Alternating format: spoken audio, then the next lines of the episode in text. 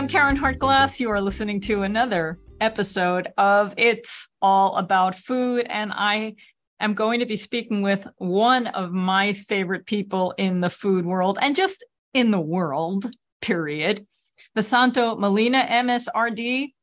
Vasanto is a sought after speaker at health conferences worldwide, a consultant for individuals, as well as the government of British Columbia. She is the lead author of The Last position paper on vegetarian diets for the Academy of Nutrition and Dietetics.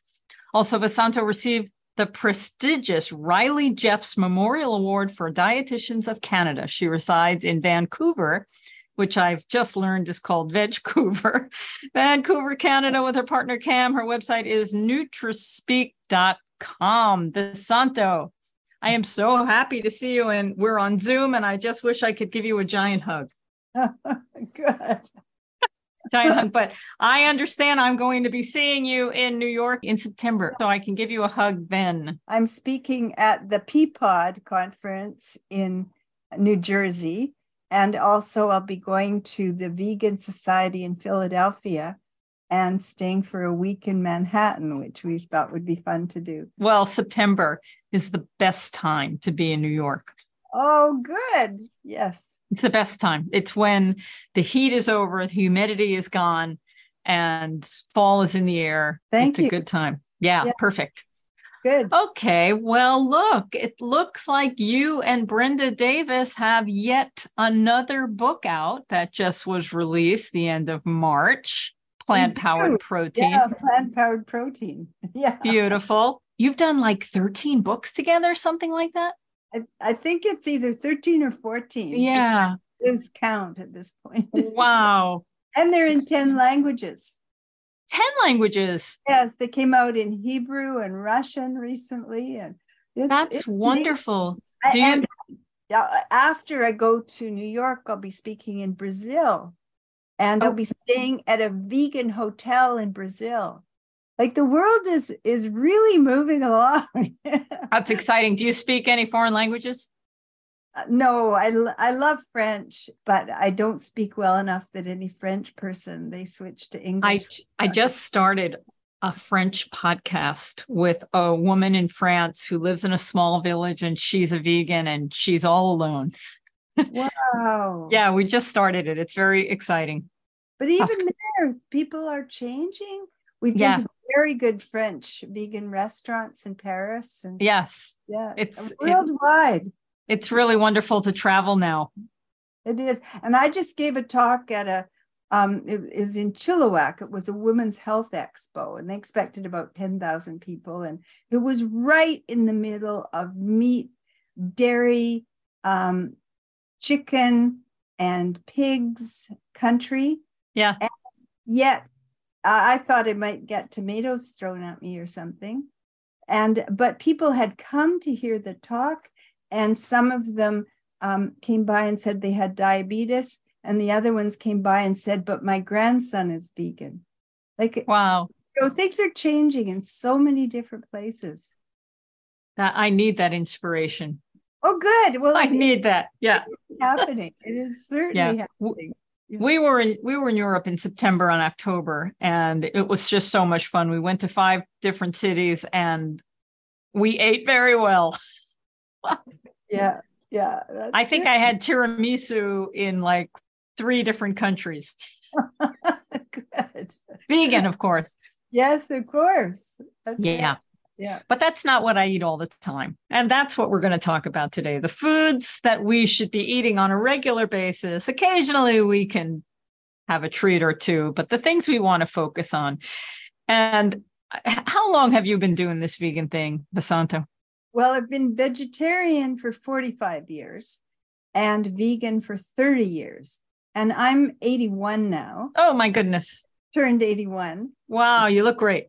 Thank you. Yeah. Yes. And uh, so I've been really wanting to get a lot of old vegans out there. It's re- it's really a passion of mine you know, that we have some really good examples. And this year I did a, a little mini triathlon, and my co-author Brenda wow. Davis, who's nearing retirement age, is is a very fit person, as is her son Corey, that we we all did this book together, the plant powered protein. And you know, I'm I'm really inspired that we can be in excellent health, right, as we get older. And so I've been tweaking and fine tuning and figuring out exactly how to do it right. And that's what we do in our books. I love it. And now there are more senior vegans around. I've been vegan for 35 years and vegetarian also for, I guess, uh, almost, well, I started on the path about 50 years ago.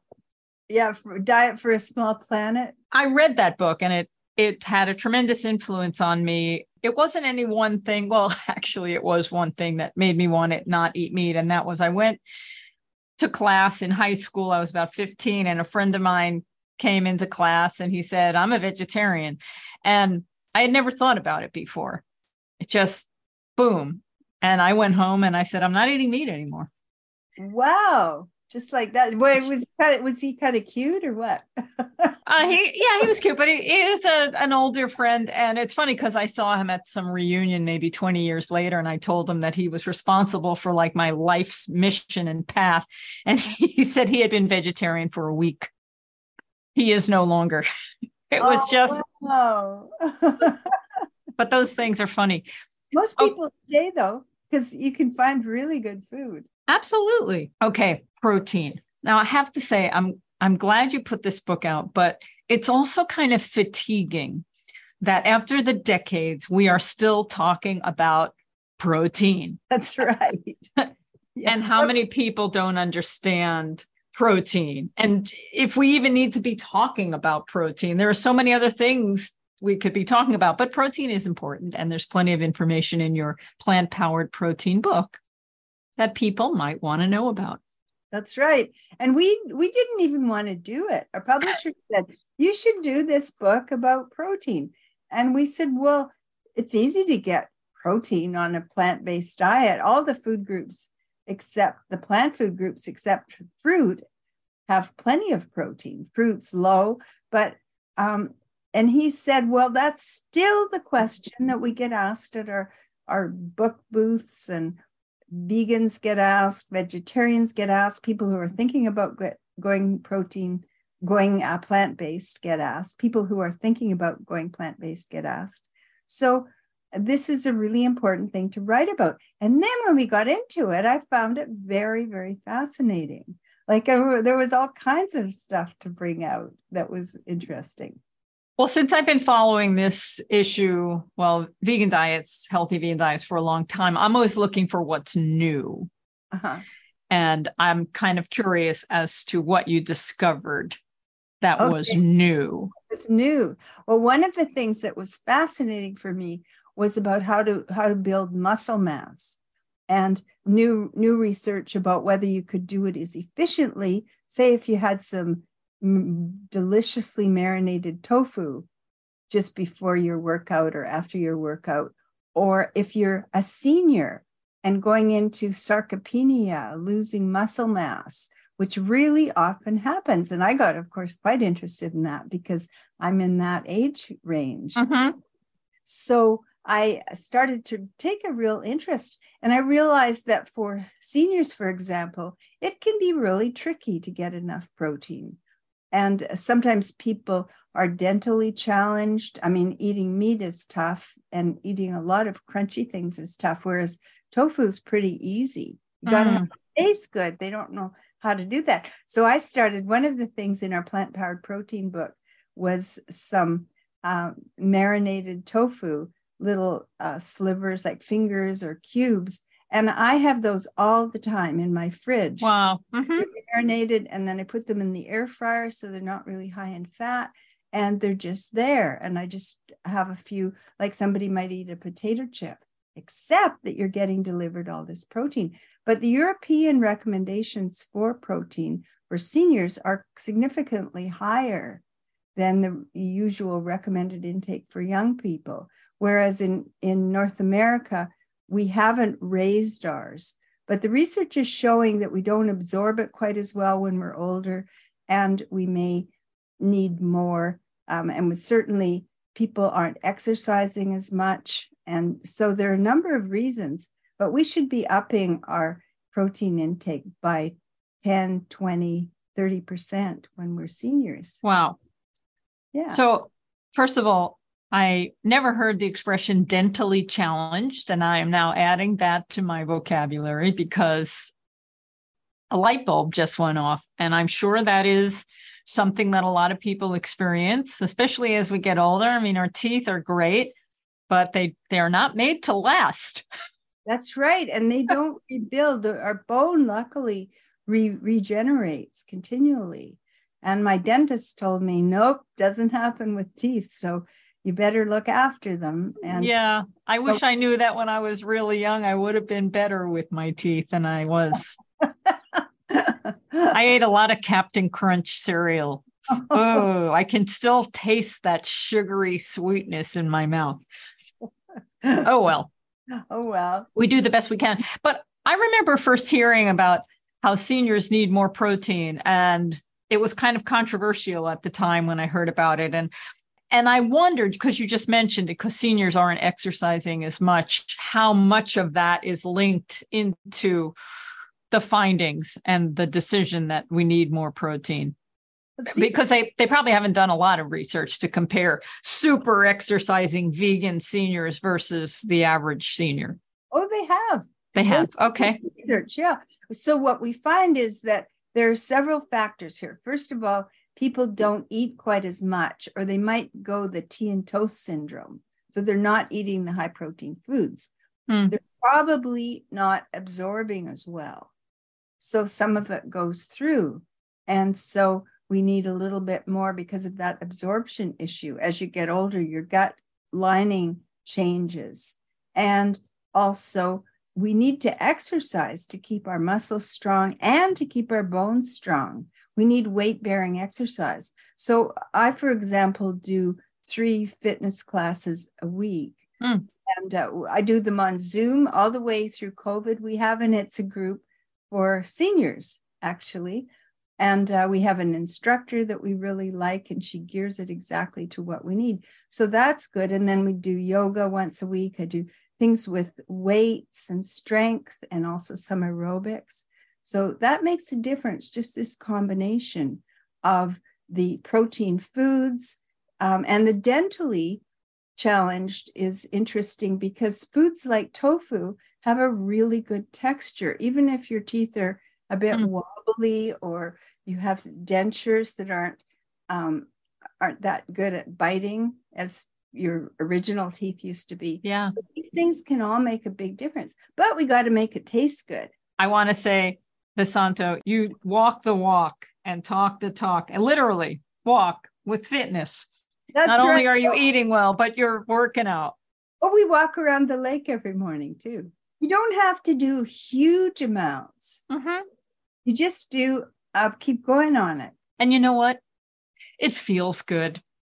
It does. It, feels good. When you exercise afterwards, you know, like, yeah, that's that's good. It makes you feel good. And so many people that are aging, although we were talking about aging the other day, Gary, my partner and I, and because I have a birthday coming up, and um, we're going to say we're evolving rather mm-hmm. than aging. but anyway, for people who are aging, a lot of people have aches and pains. They do. And Exercise even helps with that. Right.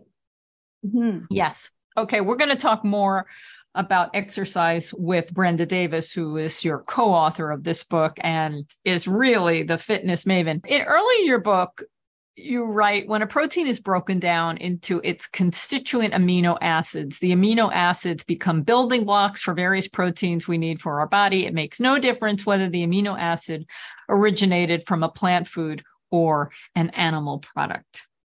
That's I right. loved seeing that. You, you may know this. I have a master's in chemical engineering. So I have a chemical background and I understand that. Some people may not. But can you elaborate more on this because it's been decades where people think that plant protein is poor quality. That's right. So the we mentioned Diet for a Small Planet, 1970s. That book came out and it said you got to eat beans and grains at every meal to get the right amino acids. And then after 10 years, Frances Moore Lappé, who was the author of that book, said, Oops, I made a big mistake. That's not true. We don't have to. Actually, all the plant proteins have all the amino acids. We do need to get a mix of foods for good health, but we don't have to carefully. And before that, we were, and I was eating plant based at that time, going more in that direction. So we were trying to figure out okay, how much rice and how much beans and and complementary protein was a word that we were using. And then we realized you don't have to do that. You do have to get a mix of foods because each one delivers different minerals, different uh, protective phytochemicals, phyto meaning plants. Um, each uh, one has different vitamins. So we do want to mix. And in the process, you get all the amino acids, but they all came from, from plants in the first place even when if you were eating uh, any sort of animal, their amino acids would have come from plants. So originally, if you look down the food chain, so um, it turned out not to be a difficult thing. We also got kind of on the wrong track because of rat studies.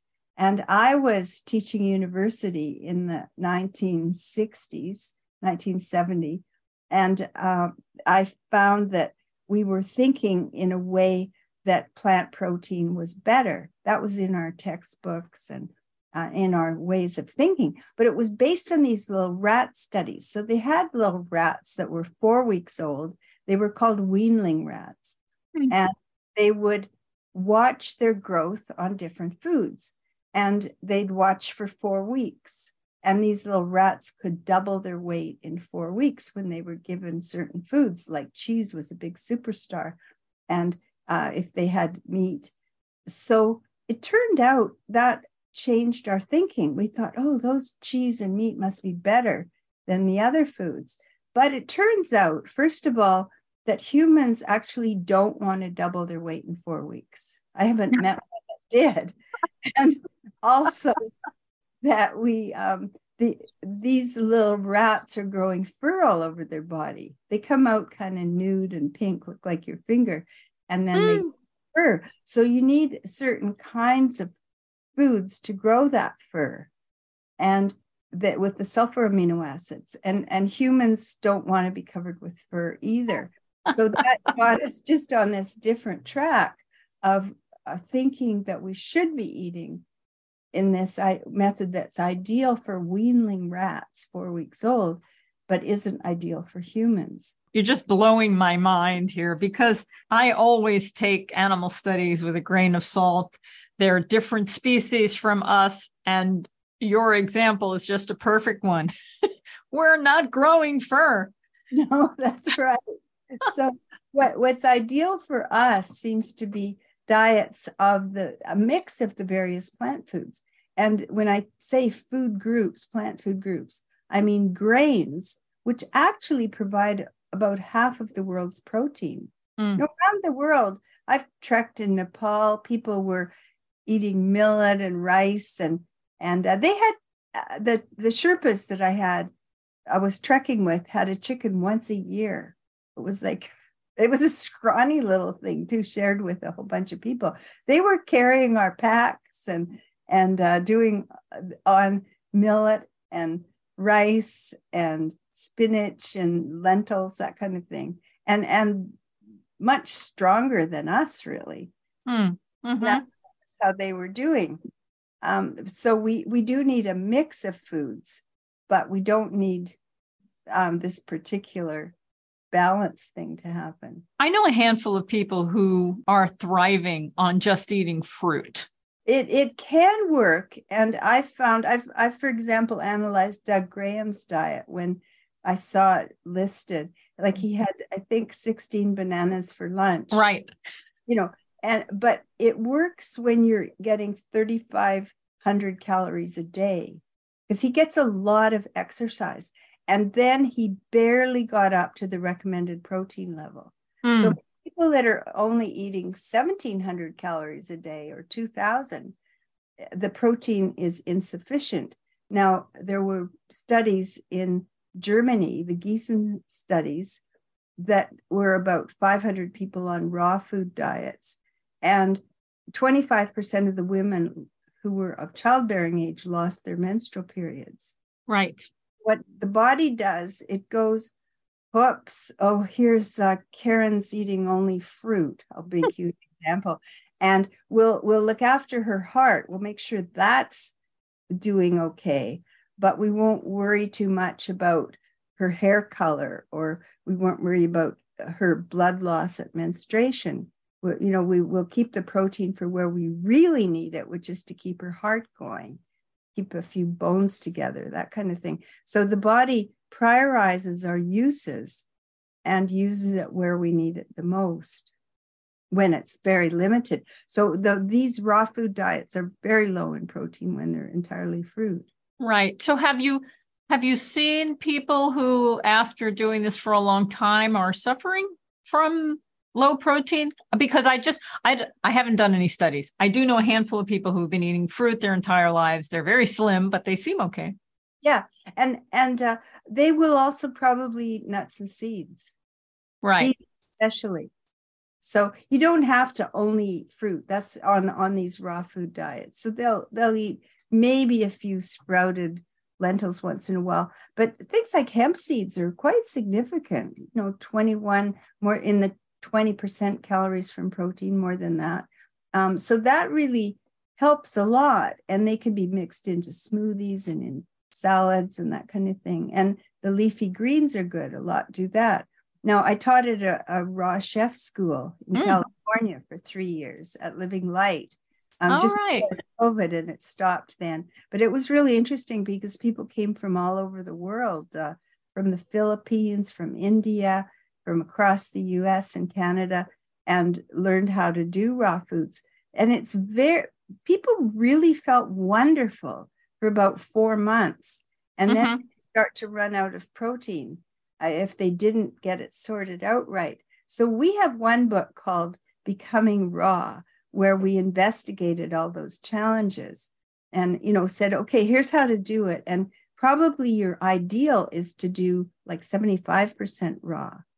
And the person who started that school had never turned her oven on or her stove, never. Was sitting there in her kitchen, Cherie Soria. Cherie Soria. Mm-hmm. She had not turned her stove on but she did turn it on eventually because we we we said you know you, it, it's okay to have some baked yams or it's okay to have a, a bit of lentil soup if you if you're willing to go that far and do that instead of the hemp seeds and uh, 75% raw so she was she was quite intrigued with that yeah well i find the raw food diet fascinating and i think it's helpful to learn about it because in our society, we've gone to such an extreme, eating so many highly processed foods that we need to come back.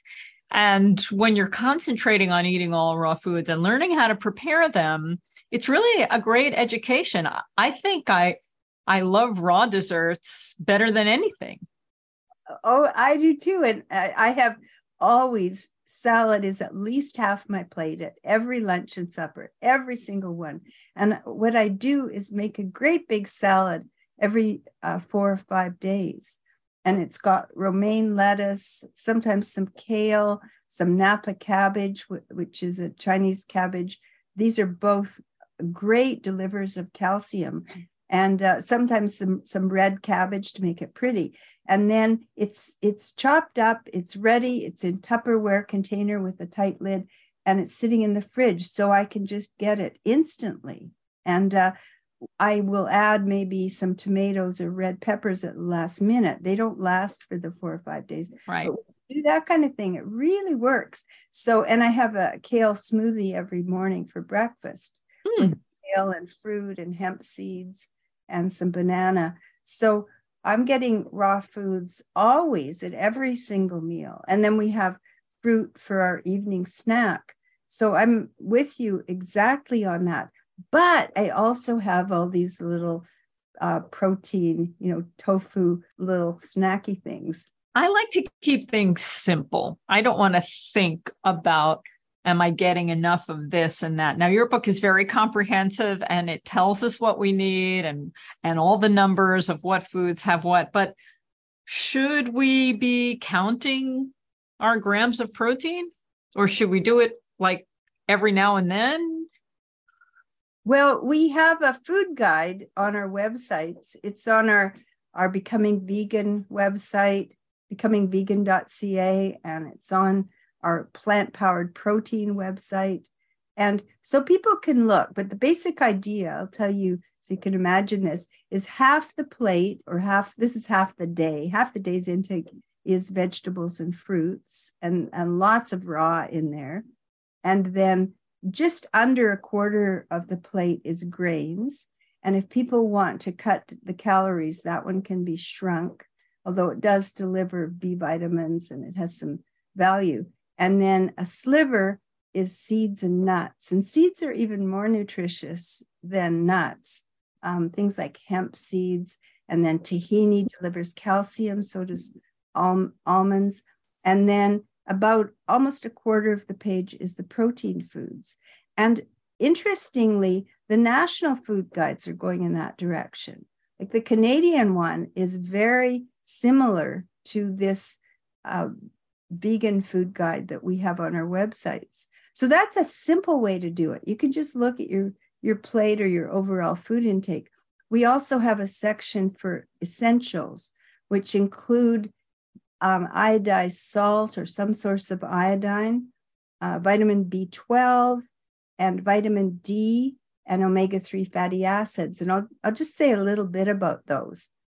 So, uh, iodine is interesting because about 100 years ago, scientists started to realize that it was uh, responsible for things like goiter hmm. and babies being born as what was then called cretins, tragic, like a, a mental disability situation, very severe mental disability. Hmm. And we discovered that in some areas, like the Appalachians and around some areas in Quebec, around the Great Lakes, there was low iodine in the soil. So hmm. whatever plants we grew there, they hardly had any iodine, which you you had in areas near the sea. So they iodized salt. It was really cheap and everybody could get it. And it just wiped out these pro- problems. Wow. Stopped having goiter. We stopped having uh, babies, unfortunately, being born as uh, with this cretin situation. And so that was great.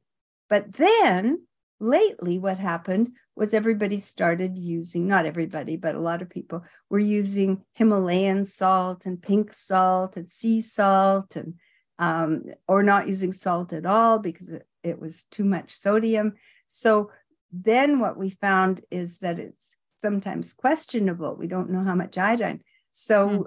we suggested a simple thing is to go back to like $2 a box iodized salt and, and you'll get a little bit and you don't use much. You don't need much salt. It's a teeny little scrunchy part of a teaspoon. I don't use salt, but I do take a supplement that has iodine in it. Have iodine. Okay. And the next one is B12. We mm-hmm. definitely mm-hmm. need that. And it's it it comes not from animal products originally, but from microorganisms, from bacteria that produce it. So humans can't produce it, animals can't produce it, but these little microorganisms can. And we can get what they have in a supplement form. That's one of the great ways, or something like nutritional yeast, or there are fortified foods that have it. And what's present in animal products actually comes from the microorganism contamination that's in these foods. And then vitamin D, I've been really interested in that one too, because um, we should get vitamin D. But even in places like uh, Los Angeles and Hawaii and uh, San Diego, you know, warm places, people are low in vitamin D. Wow. And we can produce vitamin D in our bodies with sun exposure, but a lot of people are just getting in their car in their carport, driving to work, going into their office or their yep. And uh, hardly ever outside, or they slap on sunscreen, or they have a lot of clothing coverage. So we're finding that vitamin D is low. And of course, especially low in places like Vancouver, New York, you know. That's crazy. Yep. So um, we we find, and I've been interested in this one. I've been working with a medical clinic to find out what should be my optimal vitamin D level. And mm. Get your vitamin D tested and see if it's in the optimal range. But what I learned from one of the big researchers at University of Toronto is one, there's several that I've you know read their work very extensively, is what's optimal for somebody like me might be toxic for somebody else. Ah. We need different amounts. And vitamin D is a lively area of research. We're not sure exactly how much different people need. So our official recommendations are quite low. But what I'm taking right now is 5,000 international units. And that was after juggling it around. And we've got in our books, officially, it seems about a thousand is good for most people and 2,000 for, for seniors. But it may be that you need more than that. I worked with a clinic. It was actually a plant based lifestyle medicine clinic for about a year. And I just got mine checked at different levels of intake until I got to the right uh, lab level. And so I had to pay a bit for lab tests originally, but it was worth finding out how much would be ideal to keep me in the ideal range. And so vitamin D is one uh, nutrient. Like nutrition's a pretty new science. It's only about 100 years old. We discovered the first vitamin just at the beginning of World War One, and so right. There's a lot going on, and uh, you know it's continually things coming out. So vitamin D is one of the mysteries in a way. We're just finding out, oh wow, it does that too. Yeah, so we're continually learning. Yeah, we are with all these vitamins and minerals and how to be in optimal health. And, you know, we're so fortunate. We're not just struggling along how to get enough. Of course, a lot of us are struggling along with how not to get too much. Well, that's another, that's a great segue because we live in a place where, in many of the wealthier societies, where we're getting too much and too much protein. That's right. Yeah. So, some of the big studies are showing that uh, some of the Adventist health studies, which have approximately 90,000 people, and the Adventist health studies are interesting because they have people that are connected with their church. So, they're willing to fill out these questionnaires like every two or three years and say what their health situation is, what their diet is. And they interestingly have a pretty health oriented group. They they like to keep fit. They uh, eat even when they're eating meat, the amounts are, are relatively small. Um, and so there have been big studies, like I said, nine, over 90,000 people over decades looking at their health consequences. Mm. And it seems that when people are entirely plant based or pretty close to it, they have a really good chance for optimal health. They get to live the last decade or so in brilliant health and and uh, you know able to do lots of things, have fun with their grandchildren. When you talk to Brenda Davis, she'll be telling you more about the lower disease risk. But uh, the the studies are are extremely interesting because they were comparing not not just for the general public, but pretty health oriented people on different dietary patterns with meat, with, with only fish, with vegetarian, including eggs and dairy, and with vegan, and then looking at their health outcomes. You mentioned hemp seeds before, and I just wanted to talk about them a bit because in the United States, we're kind of messed up when it comes to hemp seeds. Exactly. and as a result, what we are allowed to buy as food uh, is expensive. Are your are hemp seeds as expensive in Canada as they are in the United States? Um, not quite as much, but I remember doing a stud, uh, working with a group a long time ago that were trying to get them readmitted. The, in the 30s, people were valuing hemp. In the 20s, because it was such a valuable plant. It gave this good nutrition. I think in early times it, it gave things that could be used as rope. It it just had a ton of uses that plant. And then all of a sudden it um, got criticized for its uh, potential marijuana content, especially from some strains of it. So then it got outlawed, and yep. now it's a little bit back in many places. But just as uh, without any cannabis in it seed, it's really nutritious. It's the the most nutritious of the seeds, really. Yeah, um, I like hemp seeds. They're just expensive. Yeah, and you don't need that many, like two tablespoons a day. Right. It's not like you have to eat a whole lot. So that lasts. I I buy the big bag and just put it in my smoothie. Well, marijuana is legal in many places now in the United States. How I know that is because I smell it everywhere. Unfortunately, people seem to need to smoke it everywhere on the streets here yeah. uh, which is not pleasant. And if you're a pot smoker, keep in mind that many of us don't like the smell, just like we don't like the smell of cigarettes. Yeah. it's very frustrating. You're outside, you're breathing the fresh air, and then it's, oh, that skunky smell. But I'm hoping that we get more hemp products because we're kind of loosening up about marijuana. That's right. And and uh, we've allowed alcohol to be legal. You know, I think it's better that we're or at least I know because we've had some crazy imprisonment situations. Humans are crazy. Uh, you briefly mentioned this, and I want to dig into it just a little bit. There was a an interesting chart in your book around page 63 where you talked about um, different studies and different countries with guidelines that are promoting more plant rich diets, like in Germany, Brazil, Sweden, Qatar. And uh, you mentioned Canada and even China's dietary guidelines are very encouraging. Do you know what they're doing about that? It's a first step to have the guidelines because in the United States, our guidelines aren't good enough yet. From there, are they are we seeing a benefit from those guidelines yet or, or is it being promoted somehow well actually new zealand has um, they've stopped subsidizing some of these animal products and they're finding wow. there's a direct benefit to health. Uh, we've got some crazy situations. And one of the groups that's working on this with, um, I think, some very powerful benefit is PCRM, Physicians Committee for Responsible Medicine. They've been legally tackling the dietary guidelines. And there are also groups that are tackling the uh, subsidy system.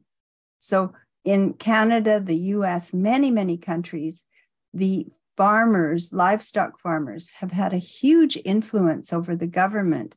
And it, it came in understandably in the like 1930s or so. Farmers were struggling and people wanted to support the farmers, so they started giving subsidies. Well, now these subsidies are going to huge factory farm conglomerates and they're going to foods that are making us sick. They're going to things like corn that, that's put in corn syrup and pop and is making the Gulf of Mexico a, a place of, you know, a sort of dead zone mm. with all the effluent that's coming out. They're going a lot to dairy and a lot to meat. And meat is a probable carcinogen, red meat, and cured meats are convincing carcinogens. That's bacon, ham, sausage, uh, this, these foods that are cured are convincing carcinogens in the same group as Roundup and cigarette smoke. So we're subsidizing ways to get people um, cancer ridden and having the increased rates of diabetes and heart disease that are linked with these foods. Like it, it's really crazy. So there are groups that are Nation Rising in Canada and one in the US that are strong groups that are opposing these subsidies. And it could be a way for governments to save money. I mean, gov- governments are really struggling now after COVID, and they need to find places to cut back. Well, stopping the subsidies would be a great way to cut back. It makes sense to me. Yeah. and and and sometimes you think is there a conspiracy happening here and i really don't want to think there's a conspiracy happening but we have all of these financial incentives to eat poorly and as a result we end up in the medical system where we have mounting medical bills and it's kind of like a, a circular thing it, and has somebody designed this I, I don't think so but it looks a little suspicious sometimes yeah well it's unfortunate because some of the plant foods that are really healthy are not getting subsidized right you know, organic foods um, the different uh, legumes, beans, peas, lentils. There's about 20 different kinds of legumes that people use, and, and they could be more subsidized if people want to do that. I want to talk about plant milk.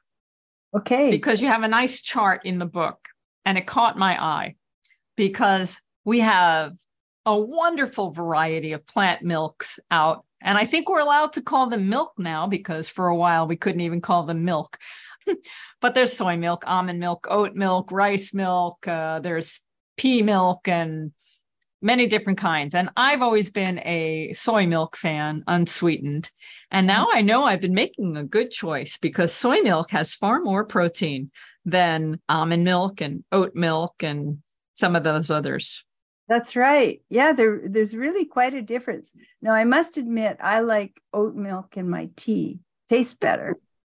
But um, I'll have soy milk and everything else. But there's a huge difference in protein. I mean, I'm I'm having my little tofu cubes for the protein, so I don't worry. But when we think about children and what we're giving them, it shouldn't be rice milk. It shouldn't be almond milk. It shouldn't be these that have one gram of protein per cup or less.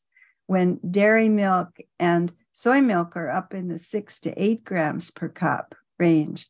Now, the other milks are kind of catching on to this protein thing. Mm. So some like hemp seed and, and I've seen oat milk, some are subsidized or um, fortified with uh, pea protein.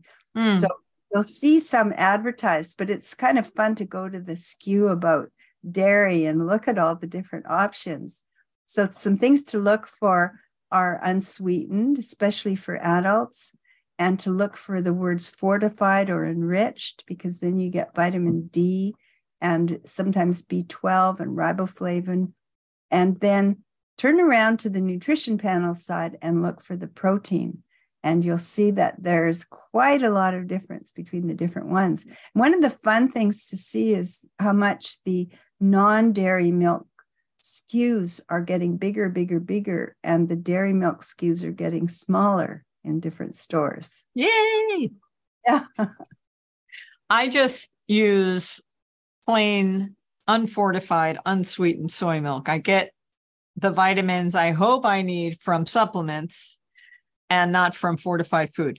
It's oh, just oh, a choice. A yeah, that's good. Because then I know exactly how much I'm getting on it a regular basis. And I'm I really enjoy my soy milk. And I recently got one of these um appliances. It's like $35 or something, and it foams and heats the milk. And it's the easiest and most incredible thing. And it makes my tea so rich and yummy with this thick, foamy soy milk. I'm I'm obsessed with it. Good. I feel like this is better than going to a cafe and having a barista make it. Yeah. Good. yeah, it's just for me. Yeah, so that's milk. And I think we're continually discovering that plant foods, no, ha- no matter how you cut it, they're just better. They are. They have, animal. and we're finding that even men are coming on board. Uh, when I first started doing veggie cooking classes like 30 years ago, they would be 95% women that were right we have the occasional guy. It was quite unusual. And now things are really changing. Well, you have two two reasons for that, I think. And the movie The Game Changers pointed that out.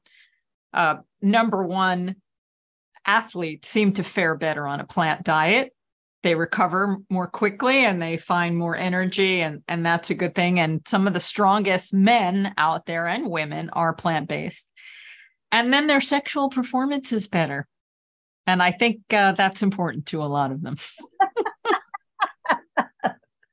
well, there's another reason too that's bringing men on board, and their interest in the environmental impact. Oh, you mean that's a good, that's an altruistic, nice reason. I'm just talking about your generic man.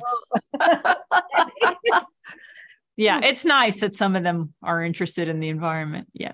It is. It is. It, it's it's uh, turning men's ideas around. Yeah. I want to talk a little bit about the recipes in the book because not only is this way of eating scientifically based, but it is the most delicious way to eat. I am convinced. I've been eating this way and we sit down every day and I just say, "Oh my god, this meal was amazing. Why why isn't everybody eating like this?" That's what my husband says too. He he really likes what we have. And he likes kind of simple food. Now I'll tell you there's a difference between Brenda and I, and Corey's more like Brenda. Brenda likes being very gourmet and she has everything elegant and she's a very fast chopper. And so her things are fancier than mine. And I like pretty simple. I've got my little salad ready in the fridge all the time. And and I've got my tofu cubes um, or some kind of bean thing. Like I'll make a lentil soup and have 10 portions in little glass um, mm. for that can be just the serving for the two of us or just for me. And so I make those like at least 10 at once, and they're sitting there in the freezer, can be easily thawed and, and eaten. So I've got my my veggies, my protein. I make a really good salad dressing, and that'll last for a week or two. And it's got tahini in it for calcium, it's got nutritional yeast. So mine is just real simple.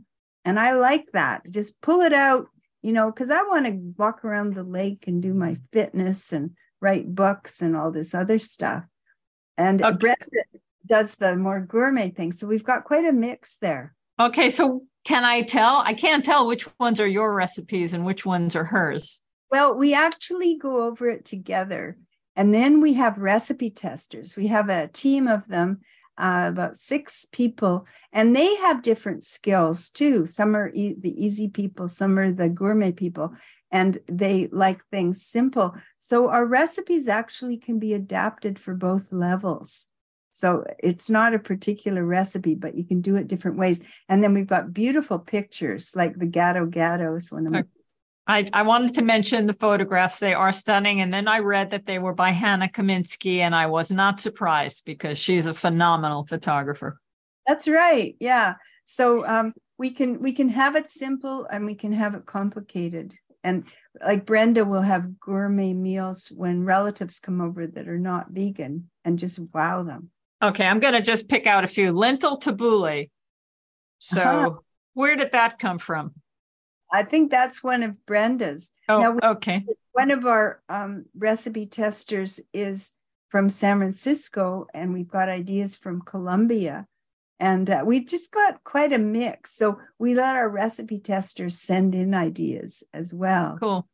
But that well, what I like about the tabbouleh is I've always liked the traditional tabbouleh, which is almost which is green because it's loaded with parsley and mint.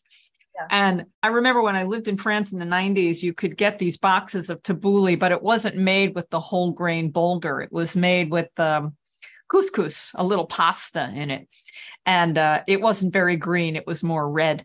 But I love this because if you want to, if you don't want to eat as much grain and you want to get more bean in your life, this is brilliant lentils with all of the wonderful tabbouleh ingredients, parsley and mint. And that's right. Yeah. Yeah. I was very excited when I saw that. Oh, that's great. Yeah. Is there, so what recipe can we attribute to Vesanto Melina? Well, the one that I would, I, I love the Gado Gado just because it's so pretty. And I've right. been exploring more about how to make tempeh taste good but it's got little cubes in the middle that are like these tofu cubes that I eat. The ones in our picture are to tempeh, but they could be either. And another one that I really like is the uh, tasty tofu fingers. Yes, you mentioned them. Yeah, so that's one. And then another one is a multicolored bean salad. So I, I like those ones particularly because the bean salad you can make it on Monday and then you can have it on Tuesday and Wednesday for lunch. Just pull it out of the fridge. And people all seem to like it. It's very simple. And by the way, people can use canned beans yeah. and just rinse them. And uh, you can use different colors. And then you put on the color of corn, the color of red pepper. You get this beautiful, and it's got a slight marinade. So it's a very quick recipe. Just open a can or two, chop up a few veggies, um, and uh, it's it's there ready. And so that's a really quick one. Another one that's kind of fun for me are um, things like the bliss balls and the cookies that are healthy versions. They have some right. So i keep those in the freezer and just pull one out when i have a cookie emergency. Whew. well i think we might want to wrap this up. What haven't we talked about that you want to mention about this plant powered protein wonder book? we can tell people uh, wherever they are to look at the happycow.net website for happycow.net if they want to go to restaurants. That's just another thing that helps people on plant based diets. And to uh, try out all the different beans that there are. Like, how many beans can you think of? Right. So, you had written in this book that there were maybe 20 kinds of beans. 20 but, kinds. But I had read that in terms of varieties, there's like 45,000 or something crazy. There are, but what people commonly eat in North America is about 20. And of course, they're not commonly eaten by everybody. A lot of ethnic origin people. Like we we have, can you think of from China what beans do we have? Mm-hmm. Yeah, we've got like red beans and tofu, soybeans. And then from the Middle East, we've got um, pinto beans, or Mexican have pinto beans. Many countries have chickpeas. They're very versatile, but there's red, white, uh, anasazi, traditional ones. So it's it's really fun to explore the culture that you want and have some good recipes that go with that. Well, I live in New York City, and you probably have similar markets like we do in your Vancouver yeah, yeah. city. But if I go to an Indian store, for example, there are all these different beans that I don't normally see in a conventional supermarket. They're not always organic, but I do like to try some of them because they're interesting. And then uh, there's also Rancho Gordo beans, which are becoming quite popular here in the United States. They um, grow them out west, and they're these heirloom type of beans. And what's fun is uh, my partner's sister sends them to us as gifts. So it's fun to get a box of different color beans and different kinds of beans that you haven't tried. And if you're looking for like a healthy gift option, sending people different packets of heirloom beans might be the ticket. And and then um, we haven't talked about this because both you, your household, and ours, we like kind of whole foods plant based. But there are a lot of veggie meats coming out, and there's a huge assortment there. And we're thinking those are fine. Like environmentally, they're they're a plus. Um, health wise, they don't have the things that that lead to cancer and heart disease and and uh, type two diabetes. Uh, there's less TMAO, less new five G. Mm. Um, so um, those are really okay, and they're they're good transitions. Or when your father-in-law is coming over and he wouldn't want to eat a bean, you know, um, but he'll he'll eat something that kind of looks pretty familiar. So there are a lot of different ones coming out, and and uh, that's adding some interesting variety. Right, and, they're good for transitioning and for picky eating guests.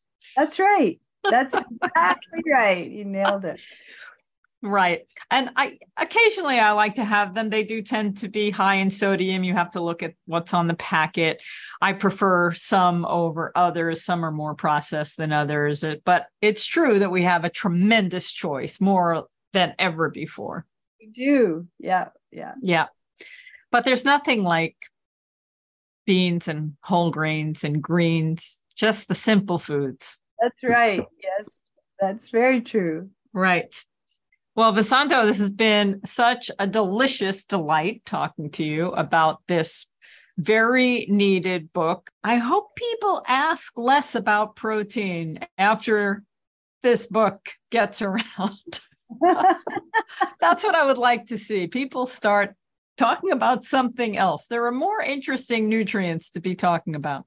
Well, this one's pretty interesting for now plant powered protein. and we've got a website about that. It is. It's like, I'm, I'm sure you've heard this many times, but people will say, Oh, I don't know. I'm feeling tired. I need more protein or oh i'm feeling this and i need more protein and everybody's self-diagnosed and they think they need more protein and maybe they do but probably they don't they probably need a drink of water or they probably need to get better sleep some people might need a little more protein but protein is not always the answer and this book will help you figure that out thanks Caryn that was fun, fun connecting with you yes yeah. okay so i'll see you in september that's right okay bye all right now. That was Vesanto Melina, co author of Plant Powered Protein Nutrition Essentials and Dietary Guidelines for All Ages. This is part one of the interview based on this book. And next week, I'll be talking with Brenda Davis and her son Corey Davis, who are co authors, and we'll hear a little bit more about plant powered protein. Stay tuned. In the meantime, everybody, I hope you've enjoyed this podcast. I'm Caryn Hartglass. You can find me at responsibleeatingandliving.com. Send me comments and questions at info at realmeals.org. Remember, have a delicious week.